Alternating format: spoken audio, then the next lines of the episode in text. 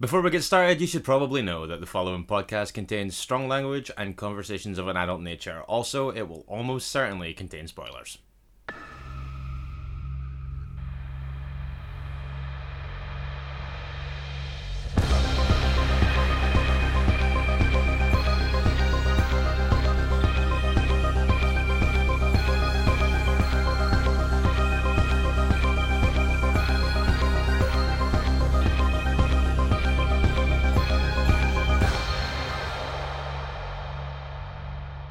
Hello and welcome to Minisode 135 of Strong Language and Violent Scenes, the podcast giving a second chance to films that might not deserve them. I'm Mitch Bain, I'm a lapsed horror writer and an occasional doer of musical things. And I am Andy Stewart. Good morning, my friend. How are you? How has your week been treating you? And in fact, how has your weekend been? Oh, so many questions. Uh, I am fine. Uh, my weekend has been treating me well. My week has been pretty busy, like with day job things, but mostly fine. Very much enjoying uh, the chat this week from listeners, which we'll get to. Oh, Um, yeah.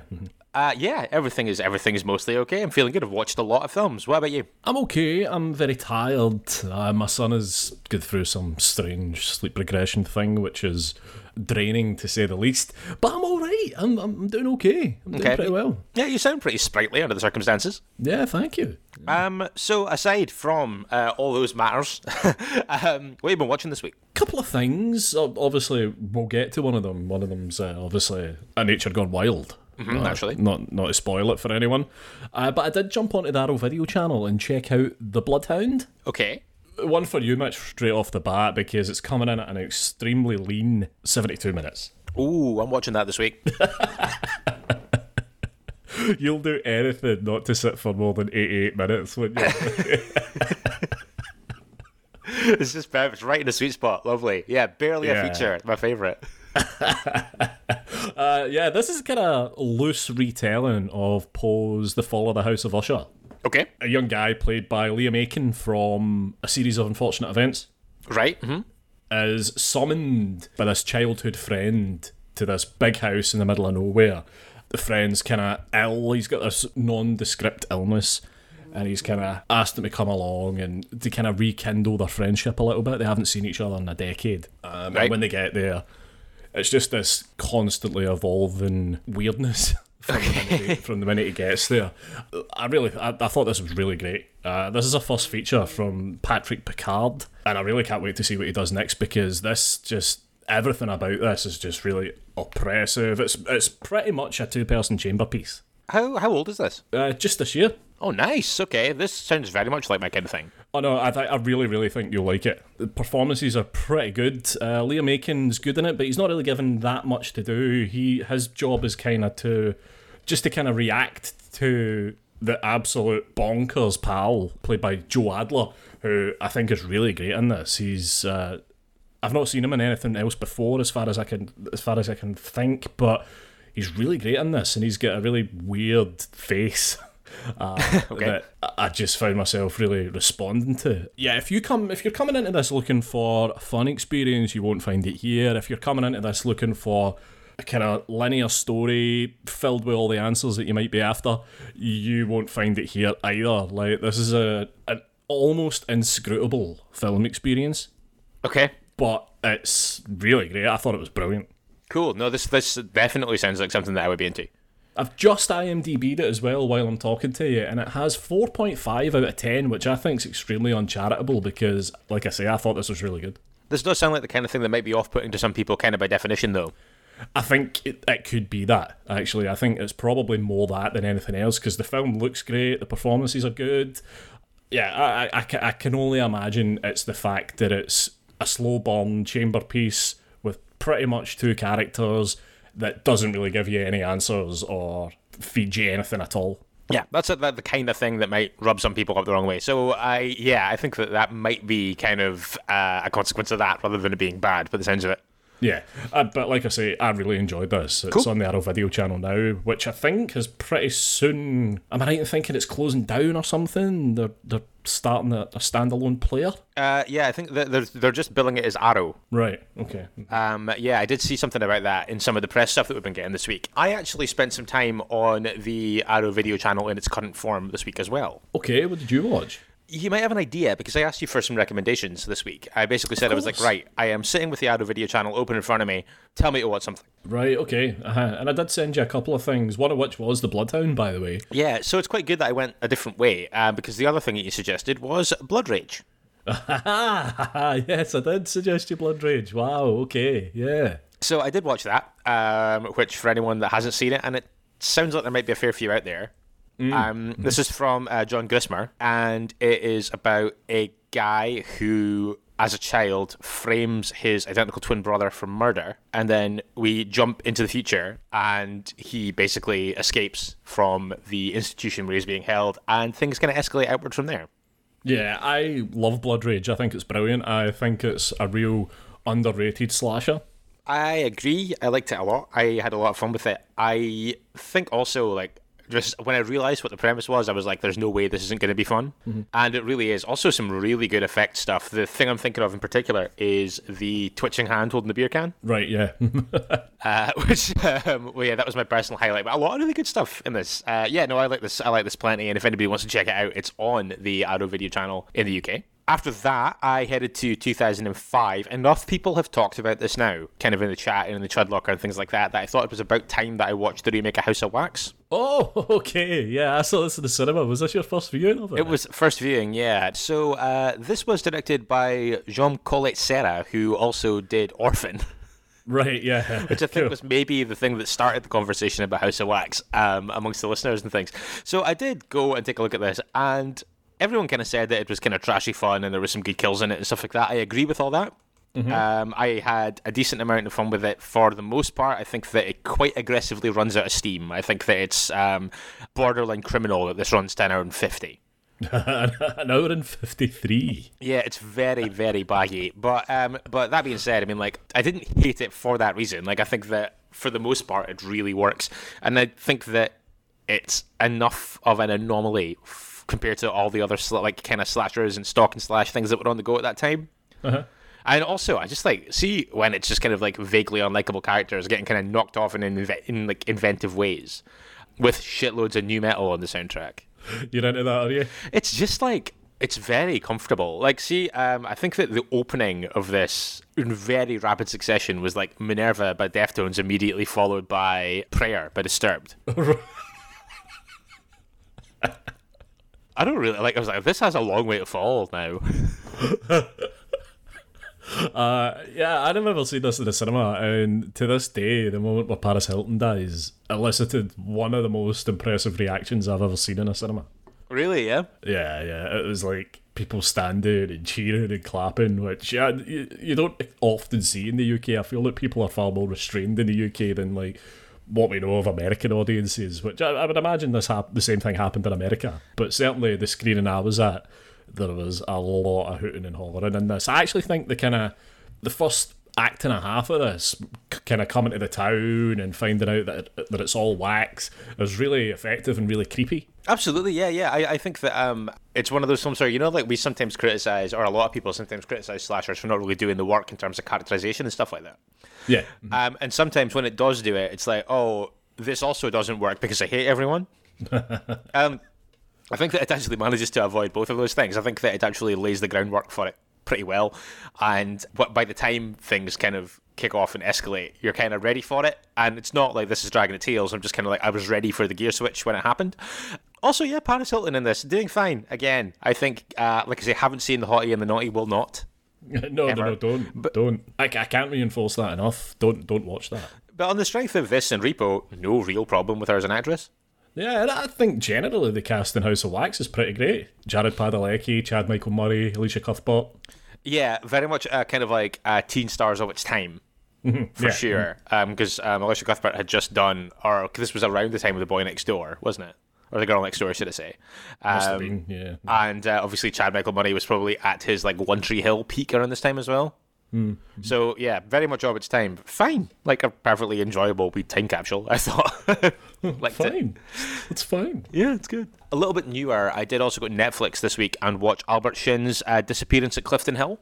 Oh, right, okay, yeah. Now, because I think when you don't know anything about a film, it's very difficult to tell at a glance um, on Netflix whether or not anything's going to be any good. So I hadn't necessarily had major designs on watching this, but uh, I think it was uh, Caitlin, Scared Cheapless, mm-hmm. posted her countdown from 2020 and it was in it. Right. And I was like, oh, okay, Caitlin knows her stuff. I'm going to check this out.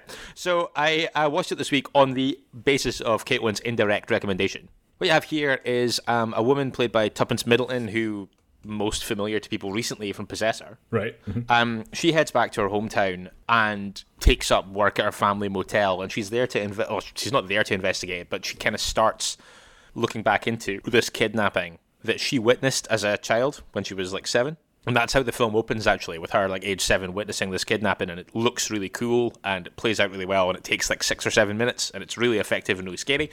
And yeah, it's basically her kind of like looking back into this as an adult. Right. It's also got David Cronenberg in it as yeah. a, a, true crime podcaster.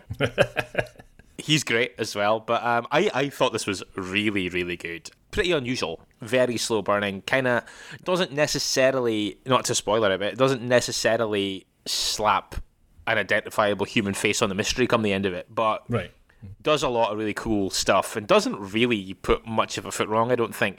Uh, yeah, I thought this was really good actually. I kind of got slight Neon Demon vibes at the start just because of the very synthy score and the kind of smoky motel thing, but it's not that. But that was kind of the first thing that called to mind for me.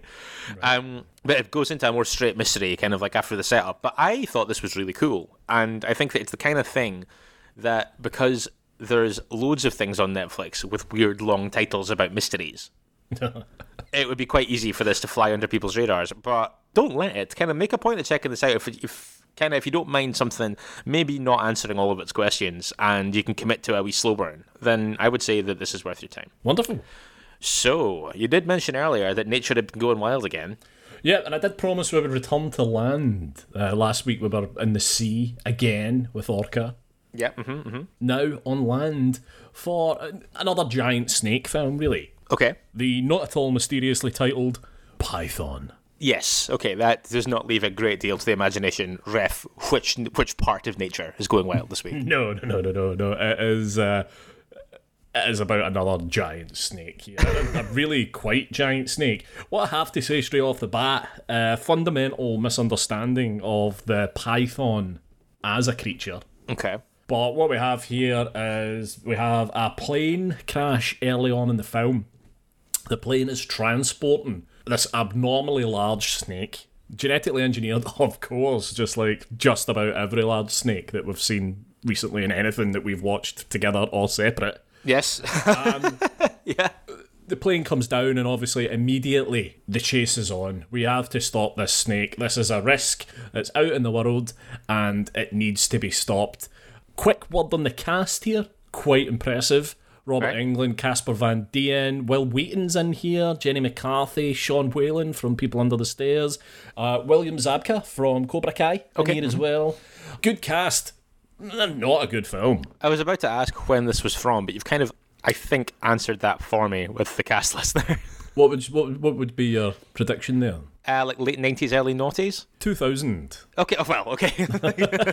I'll take a point for that. Uh, yeah, this isn't a good film at all. Like the snake just looks terrible at all times.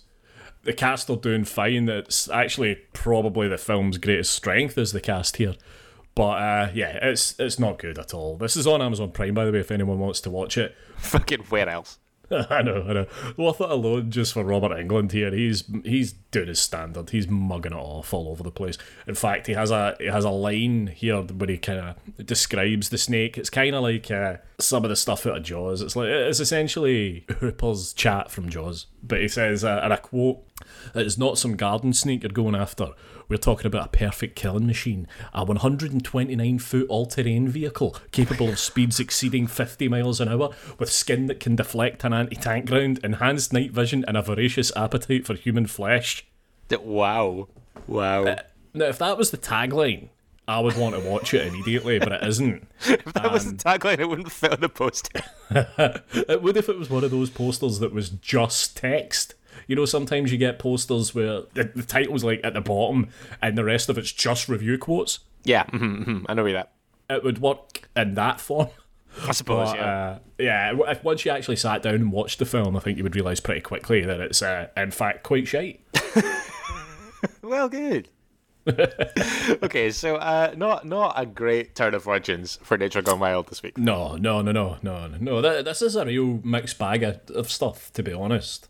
Yeah, it does. It's, it seems like it has been um, it has been um, a, a quest full of curveballs so far. Yeah, I'm still accepting recommendations, by the way. Oh yeah, always, definitely. Yeah, yeah. This is an mm-hmm. interactive process. yes, yes, yes. Thank you. So, what have they been saying? A shitload about Return to Oz. That's what they've been saying this week on feedback. Holy shit! Yeah, wow massive amounts. So huge thank you to the writer and star of Double Date, Mr. Danny Morgan, for joining us this week. We all had a great time. It seems like yeah. you guys enjoyed it as well. Yeah, can I just say, by the way, huge, huge love to Danny. I think Danny responded to every single tweet that in any way included him and was about either Return to Oz or Double Date. Yeah, because it, what was cool actually was a few of you did say that you went and checked out Double Date after the conversation as well, which is always nice to hear. Uh-huh. Um, but yeah, fair play. Like anything Danny had visibility of, he got back to people, which I thought was pretty cool. Yeah, that's admirable. Now, uh, a whole load of people getting in touch with their thoughts both on the film as a child and mm-hmm. with their experiences now. Uh, Fee Bunny, Carpenter is God on Twitter. Uh, Brain is all over the shop, so revisiting this is surely going to make me feel better. that and I'll be set for the next Strong Violent PC episode. She was holding up what looks like a DVD copy of Return to Oz. Um, this was not the master plan it appeared to be. She got back a little bit later saying, I may be too fragile for this. I'm already getting freaked out by the blinking rocks. I'll be a shell of my former self by the time the Wheelers arrive. I did see that Fee Bunny this week was under the impression that she may have had COVID and was tested as such, but I believe it came back negative. So I can see why that might have been playing on her mind a little bit. Oh, jings, right. Okay, well, very glad that it wasn't that. And uh, I hope that you've recovered from a, what might have been an ill timed return to Oz. also, uh, Dave Shakes, the Shakes72 on Twitter, who's kind of re entered the thread lately, which has been nice. Yeah, yeah, welcome back. Um, enjoying the Strong Violent PC Return to Oz episodes so far. Wondering if they'll know that Blue Peter presenter Peter Duncan played TikTok, and there was a whole Blue Peter making of episode where they showed how the Wheelers work. Uh, the circus comment also accurate. Apparently, real circus performers were used for those roles. Now, we did have a few pieces of trivia about TikTok actually. Yeah, have you got it all there? Uh, well, Stevie got in touch and said, You may need to sit down for this. I'm, I'm uh, sitting down. The actor Tim Rose, who plays TikTok in Return to Oz, I believe this is a voice acting situation, also played Howard the Duck Wow. Admiral Ackbar, and was also in the Dark Crystal. Jeez, oh. So there you go. Uh, so Stevie coming in with some high caliber trivia there and shakes as well. Yeah, that's pretty great stuff. Funny you mentioned the Dark Crystal there. Uh, pre- actually, presumably this was following on to this, like, off the same thread of what you just mentioned. Maybe not. Um, but Kim Morrison at Wicked Sister 69 said, I never saw this as a kid, referring to Return to Oz so feel like I missed out on the hype. But Dark Crystal used to scare the shit out of me, so I totally get it. Okay, yeah. Yep, uh, Hanny underscore Ray getting in touch as well to say, I only saw this as an adult too. I feel like we've been robbed of some childhood scales. Th- those scales will permeate into your adulthood with a ton of Oz. Don't, don't worry about that. Yeah, they'll, they'll still be here when you grow up. A few more on Facebook. Paul Downey. So many thoughts on this nightmare fuel. Uh, Ross McIntyre. Those Wheeler things were possibly the first thing I ever saw on TV that scared the crap out of me. Also, want to say hello to uh, Sarah Eisel, who uh, joined the Chudlocker group. I think she found us through Evolution of Horror and um, their group chat on Facebook. Uh-huh. Mm-hmm. She's been like starting some really fun conversations and stuff in the locker lately. Mm-hmm, cool. But I uh, got in touch with some thoughts here. Piper Laurie gave me the creeps as a kid. Of course, I first saw her in The Twilight Zone 85 86, Carrie, Return to Oz, Twin Peaks. You could say my suspicions were earned. Years later, I learned that we were born in the same hospital in the same city, several decades apart. Wow. That's pretty cool. Uh, I've got one from Sarah as well, still talking about Return to Oz. Uh, another excellent episode as always, thank you. Cheers. My first rewatch of the movie since I was about eight. I can't believe I forgot how incredibly weird and not child friendly this movie is. Fair. Uh, it is not child friendly. That this should be, you know, you know, like back in the day when porn magazines used to come in a like a plastic bag. Oh yeah, like with the with the big kind of like uh, the big kind of the big brown kind of covering for the whole thing. Yeah, yeah. I feel like Return to Oz should be sold in those. If you're going to put it in the ch- the children's section. Aha, uh-huh. yeah, it's certainly some kind of content warning, I would say. On the episode itself, we had Lauren Ashley Carter, Davison LAC on Twitter. Very funny. I would live tweet this episode, but I'd get muted to Oz. Also got uh, Laura buying an LV. Uh, interesting to hear about Return to Oz this week. I know I saw it as a big family video rental, but remember nothing. Wonder if it'll come flooding back. I bet it did. Yeah. Chris Skelp, first watch for me, was quite horrified by the first act. Couldn't believe it was a kids' movie. Entertaining episode, and glad that Danny got his therapy voltage free. yeah, I think that we managed to unpick a few knots in Danny's psyche with that episode. I've got uh, so much Return to Oz stuff left, Mitch. So, chunky one here from Stephen Wales on Return mm-hmm. to Oz. Uh, like Andy, I remember seeing this at the cinema when I was six and enjoyed it so much I got the novelisation. It's one of those films that I've found to be criminally underseen and does tend to split opinion because it's so much darker than the other Oz movie. It's also from a time when Disney had some balls when it came to movies. See also 1979's The Black Hole, and weren't afraid to make films that were a little more challenging for kids or hire actors like the notorious Nicol Williamson, uh, who played the Gnome King. Also from Hamilton, by the way. Oh, really? Yeah. Nice. Who is great in this. Uh, I look forward to the episode, but rather than a rewatch, I'll maybe give it a reread. Oh, okay. Easy there, college boy. Well, I really like novelizations, right? You know that. Novelizations of films, they tend to take a lot more liberties with a storyline. And sure. they, they get a bit creative. They tend to add in stuff that is not even in like hinted at. Like, obviously, we, have previously discussed the Jaws of Revenge one, where mm-hmm. the, the, shark is powered by voodoo. yeah. Um, like I would really be keen to read the Return to Oz novelization and see what's different in there and uh, how much darker it is. Oh god, it'll probably have the details of the Scarecrow's bloodless coup and everything. Yeah. Uh, Gorehound saw this in the cinema in Uxbridge, aged 10, and walked home after through West Drayton, Danny, uh, trying to get the fucking wheelers out of my mind, and then pointed out that his old pal Horror Biscuits, also on Twitter, dressed as uh, the witch for his 40th fancy dress party. Uh, I did see a comment coming off the back of that, slapping him down because he referred to Princess Mombi as a witch. Yeah, that's true, actually. Yeah, yeah, no, fair point. Uh, last thing on Return to Oz. Haley Alice Roberts got in touch to say, I rewatched it fairly recently. We screened it as part of a Halloween Disney watch party last year. My friend's seven year old saw it for the first time. There were tears but we were so proud that she watched it all the way through.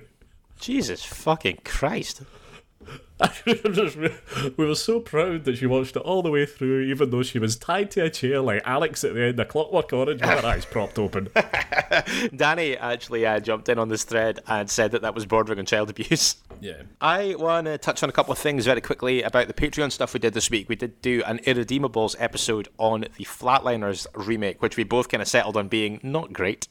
that's that's fair. Uh, Stephen Wales said, "I can't believe you put yourself through this." Uh, Rob Thorpe also said, "I'm sure I've seen this, but I can't remember a single thing about it," which uh, is fair enough. I'd started forgetting it before it had ended. Dan Popomatic got in touch on Twitter about the Flatliners episode that we did, saying, "Me a few months ago. I know it's a remake, but it's a horror film with Elliot Page in it, so I'll give it a go."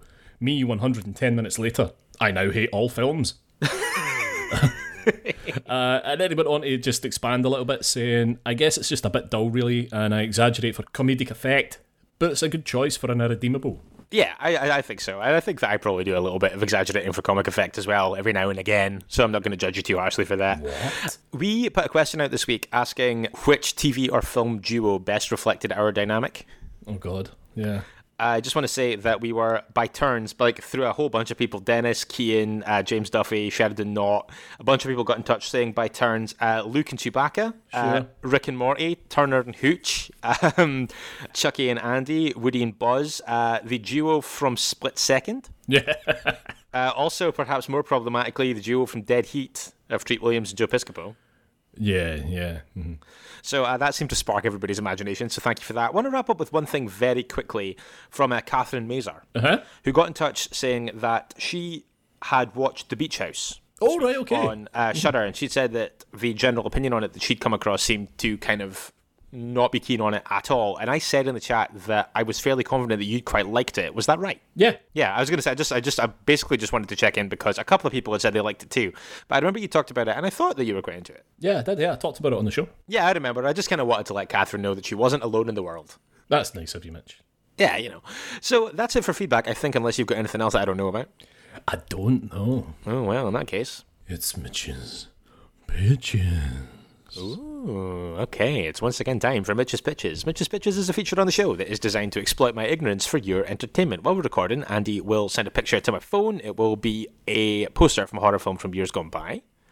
He will have photoshopped out the title and the tagline, any other identifying text. He will have left only the image. It will fall to me to describe it to the best of my ability and give it a title and a synopsis. So last week we had Dr. Giggles. We did, yeah. Which uh, was reappropriated by me as Deathoscope House Call from Hell.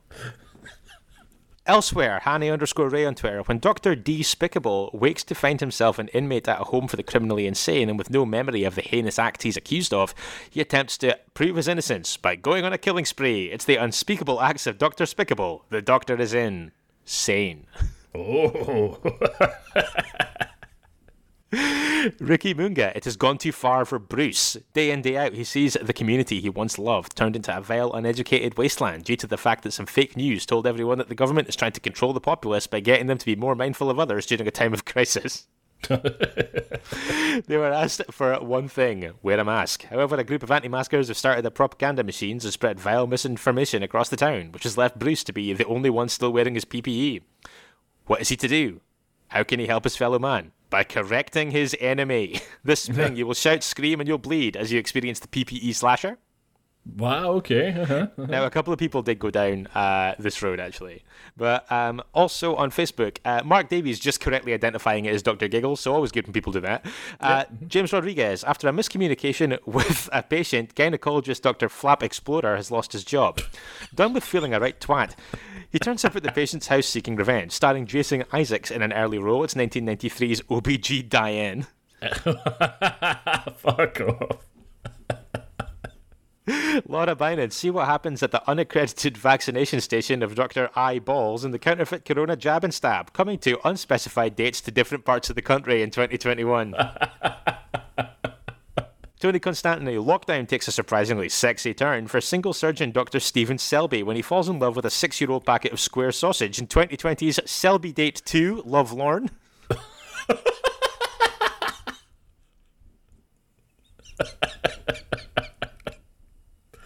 oh fuck! Right, okay. Um, CP Buckley, when child doctor T. Uchim Young, Christ, is Oh, arrested for performing illegal back alley surgeries after a police sting operation. Not what I was expecting him to be arrested for. Very true. Um, he vows revenge on the people who tricked him. Yet 20 years later, Young is released and goes on a murderous killing spree, ending in the house he was captured in. When he gets there, though, he finds a new family has moved in. Instead of killing them outright, he decides to toy with them, setting up traps in the house. However, the resourceful family manage to evade the traps and Dr. Young escapes. A year later, he returns, but this time the family are turning the tables and are hunting him. It's 1984's gonzo horror, The Family Hunt. right, okay. this killer doesn't know what he's in for. And finally, Kinnell. Following his dismissal for organ theft from warehouse space with minimal set design hospital, embittered surgeon Henry Elmtree, MD, uses an ancient curse on a shipping of surgical masks, causing anyone who wears one to go on a bloody rampage in 1990 Empire Pictures slasher PP Evil. Ah, okay. Good, good stuff. That's your lot for this week. Uh, best character name to James for Flap Explorer, Lovely. and best pitch to Kinnell. Lovely. Okay, so uh, James and Kinnell, you are this week's winners. Big well done. Yep, nothing on the way to you. Absolutely. So, what you got for me today? Uh, you ready? Mm-hmm. Here we go. Oh, wow. Okay. Right. Great stuff. Happy with this. Okay, so there is a border to this image, which is delightful. I haven't had that in a while. Um, the border is red with a white trim, or possibly white with a red trim, depending on your attitude. I don't know. The red's thinner. We have got here a white background um, in which we can see what looks like kind of old houses and some bats. And also, we have a mustachioed man in a top hat and overcoat, and a woman in a long white gown with a blue kind of like fabric belt and long dark coloured hair. They, Mitch, this is a this is a black and white image. yeah, I'm, I'm speculating a little bit. I'm colorizing it with my mind. Um, they're holding a long wooden stick between the two of them. Mitch, for fuck's sake, it's a cross. Look. Oh, it's a eyes. cross. Sorry, yeah, so it is. God, I should have spotted that. Yeah, no, that's that. Okay, yeah, no, I'll take the hit for that. Um, in the Two long wooden sticks strapped together in a cross-like fashion. I don't know if there's a word for that. In the foreground of the image, we have a woman in a state of some distress. She is uh, wearing a dark coloured, uh, kind of strappy top. She is being like thrown forward by a Grim Reaper style hooded figure. Uh-huh. Yeah, that's literally all we can say about him or her. They have got a long flowing black gown on and their face is completely obscured. She is in a state of some distress. However, help may be at hand. Behind the Grim Reaper, there is a man lurching forth uh, wearing tights, boots, uh, what looks like a kind of button up sleeveless shirt or waistcoat, and um, a light coloured ruffled shirt. He's holding a bladed weapon in his right hand and possibly a wooden stake in his left hand. Uh, I can tell you because I had to remove part of the left hand item to remove some text there, but I can tell you that it was a sword. It's a sword. Okay, right. Okay, thank you for that. And he's also wearing a long, flowing, dark coloured cape. So there you go. Uh, two cross bearing villagers look on amidst buildings and bats, while the Grim Reaper is potentially thwarted by a weapon wielding, caped Avenger. sure, yeah. Okay, yeah, cool. Yeah. Uh, right, I, I, I have a really stupid idea for this, so um, I'll need a minute. okay.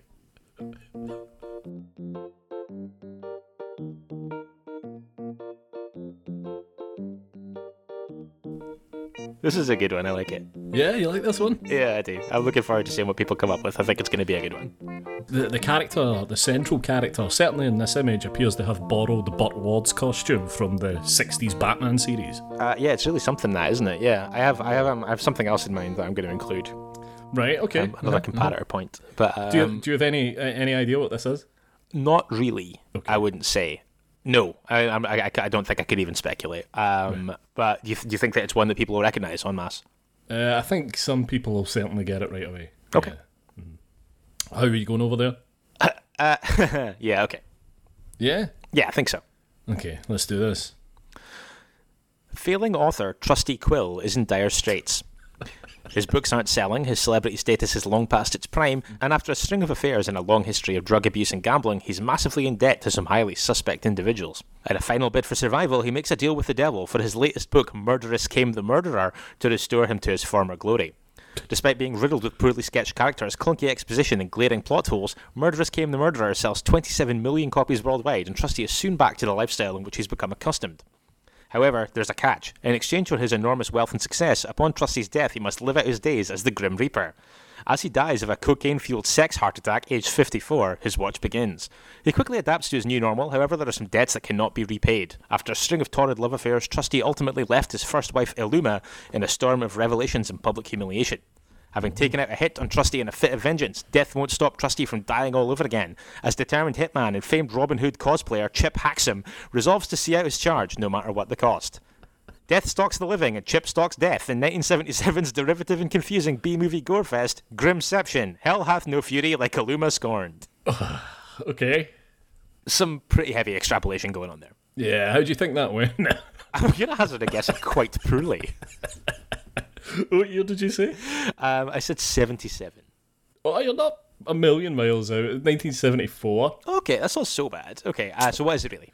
The film, and I'm sure you'll have heard of this one, is Captain Kronos Vampire Hunter. You know what? That's wild. I was genuinely going to guess that. Really? I was genuinely going to guess that, and the only reason that I didn't is because the guy did because what was being hunted didn't look like a vampire. It looked like a, a Grim Reaper. It looked like a Grim Reaper. That's genuinely the only reason that I didn't guess that it was Captain Kronos Vampire Hunter. If you'd have looked closely at the man's waistcoat, I can't think what else you would call it. Oh, there's a Like, K on it. For fuck's Yeah. sake. There you go. Missed out of your description there. Yes, it's true. Actually, yeah, yeah. Glaring oversight on many levels. So, uh, you got a synopsis for me? I do. We're hopping on to IMDb as always, and we're heading over to Doug Sederberg. Okay, lay it on me, Doug.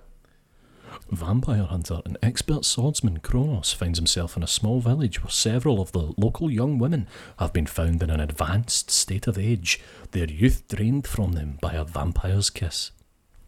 Kronos' search leads him to the Durward estate, where he is met by the effete children of the apparently aged and sick Lady Durward. Tremendous. I think that this is generally considered to be quite good, isn't it? It is good. It's also on Shudder. I had a feeling it maybe was. I, th- I think it was maybe on our streaming platforms chat. Um, Oh, yeah. A wee while ago. That concludes Mr. Pitches for this week. So uh, get your entries in Yeah, fire away. through all the usual channels. Follow in the footsteps of uh, James and Kinnell. See if you can win yourself something this week, or more to the point, win yourself nothing. However, turning our attentions to the streaming platforms this week, then a few things. Nothing on Shudder, but it bears mentioning that Shudder have just announced that they've got 11 films premiering in 11 weeks. Yeah, yeah, I saw that, and some of them are absolutely incredible. Yeah, there's some stuff that we really love on there and some stuff that I'm really excited to see. So, uh, yeah, we'll have some more information on that in the coming weeks. Amazon Prime, Friday 22nd. I've been wanting to see this one for a little while, actually. Directed by Dave Franco, it's The Rental. Uh, starring Alison Brie and Dan Stevens, two couples on an oceanside getaway grow suspicious that the host of their seemingly perfect rental house may be spying on them. Oh. Over at Now TV then, Tuesday 19th, we have got a Volition. A clairvoyant tries to change his dark fate when he sees a vision of his own imminent murder. Netflix, we have got a couple of things here. On Wednesday, we've got Sightless. A former violinist grows suspicious of the new people in her life and their alarming behaviour as she recovers from an assault that left her blind. Fuck's sake, okay. And on Sunday the 24th, my shout, I think, potentially for the pick of the bunch, Happy Death Day to You. Ah, lovely. After surviving her death day countless times, a woman is once again caught in a time loop, but her friends are now victims alongside her. This expands on the first one really nicely. It's really entertaining. I like this quite a bit. So, of the stuff that I've seen, I would recommend Happy Death Day to you because I guess by process of elimination, because of the four, it's the only one I've seen. Mm-hmm. Um, but also super curious about the rental this week. Yeah, I I only watched Happy Death Day to you not that long ago. Actually, I'm surprised I didn't mention it on the show. But uh, yeah, I would recommend that too. Yep, good fun. So, turning our attentions to this week's show, and once again, we've got a guest. Yeah, we do. He is the writer of such films as Tales of Poe, also Flesh for the Inferno, and uh, he was one of the writers on the anthology Death Deathcember. It's Michael Varrati. I'm really excited about this one. Yeah, we've been uh, kind of working away over the last couple of weeks to get Michael on the show, and yeah, this week he is stepping up. And what has he chosen? well, the film he's chosen is hailing from the crazy days of 1988. Mm-hmm featuring an early turn from everyone's favourite grey haired heartthrob, George Clooney. Lovely. It's Return of the Killer Tomatoes. Return of the Killer Tomatoes. Now, if you want to get a hold of this, then you can get it on the Arrow video channel in the UK and it's rentable elsewhere, I believe. By the way, that's also, uh, if you're not from the UK, maybe you're from America, that's Return of the Killer Tomatoes. Just for the avoidance of doubt. Just effortlessly navigating that cultural language barrier there. Lovely. So Michael Varrati joins us this week to discuss Return of the Killer Tomatoes. How are you feeling about that? You get in touch with us through all the usual channels, Facebook and Instagram. We're Strong Language Violent Scenes. You can tweet us at Strong Violent PC. You can email stronglanguageviolentscenes at gmail.com and you can join the conversation over on the Facebook group, The Chud Locker. Yes, and check out our Patreon page, patreon.com forward slash Strong Language Violent Scenes. Uh, we have a review episode coming this week, so uh, keep your eyes peeled for that, patrons. We sure do. Looking forward to that. One I've been meaning to get to for a little while, so looking forward to having an excuse to do that. Mm. However, we are back in your main feeds this Friday talking Return to the Killer Tomatoes with Michael Varrati. Join us then if you can. In the meantime, don't forget it is better to die a hero than live as food in a world of chuds. Goodbye. Or tomatoes. You've been listening to Strong Language and Violent Scenes with Andy Stewart and Mitch Bain. Strong Language and Violent Scenes theme by Mitch Bain. Production and artwork by Andy Stewart. Find us on Stitcher, iTunes, Spotify, Google Podcasts, and Podbean.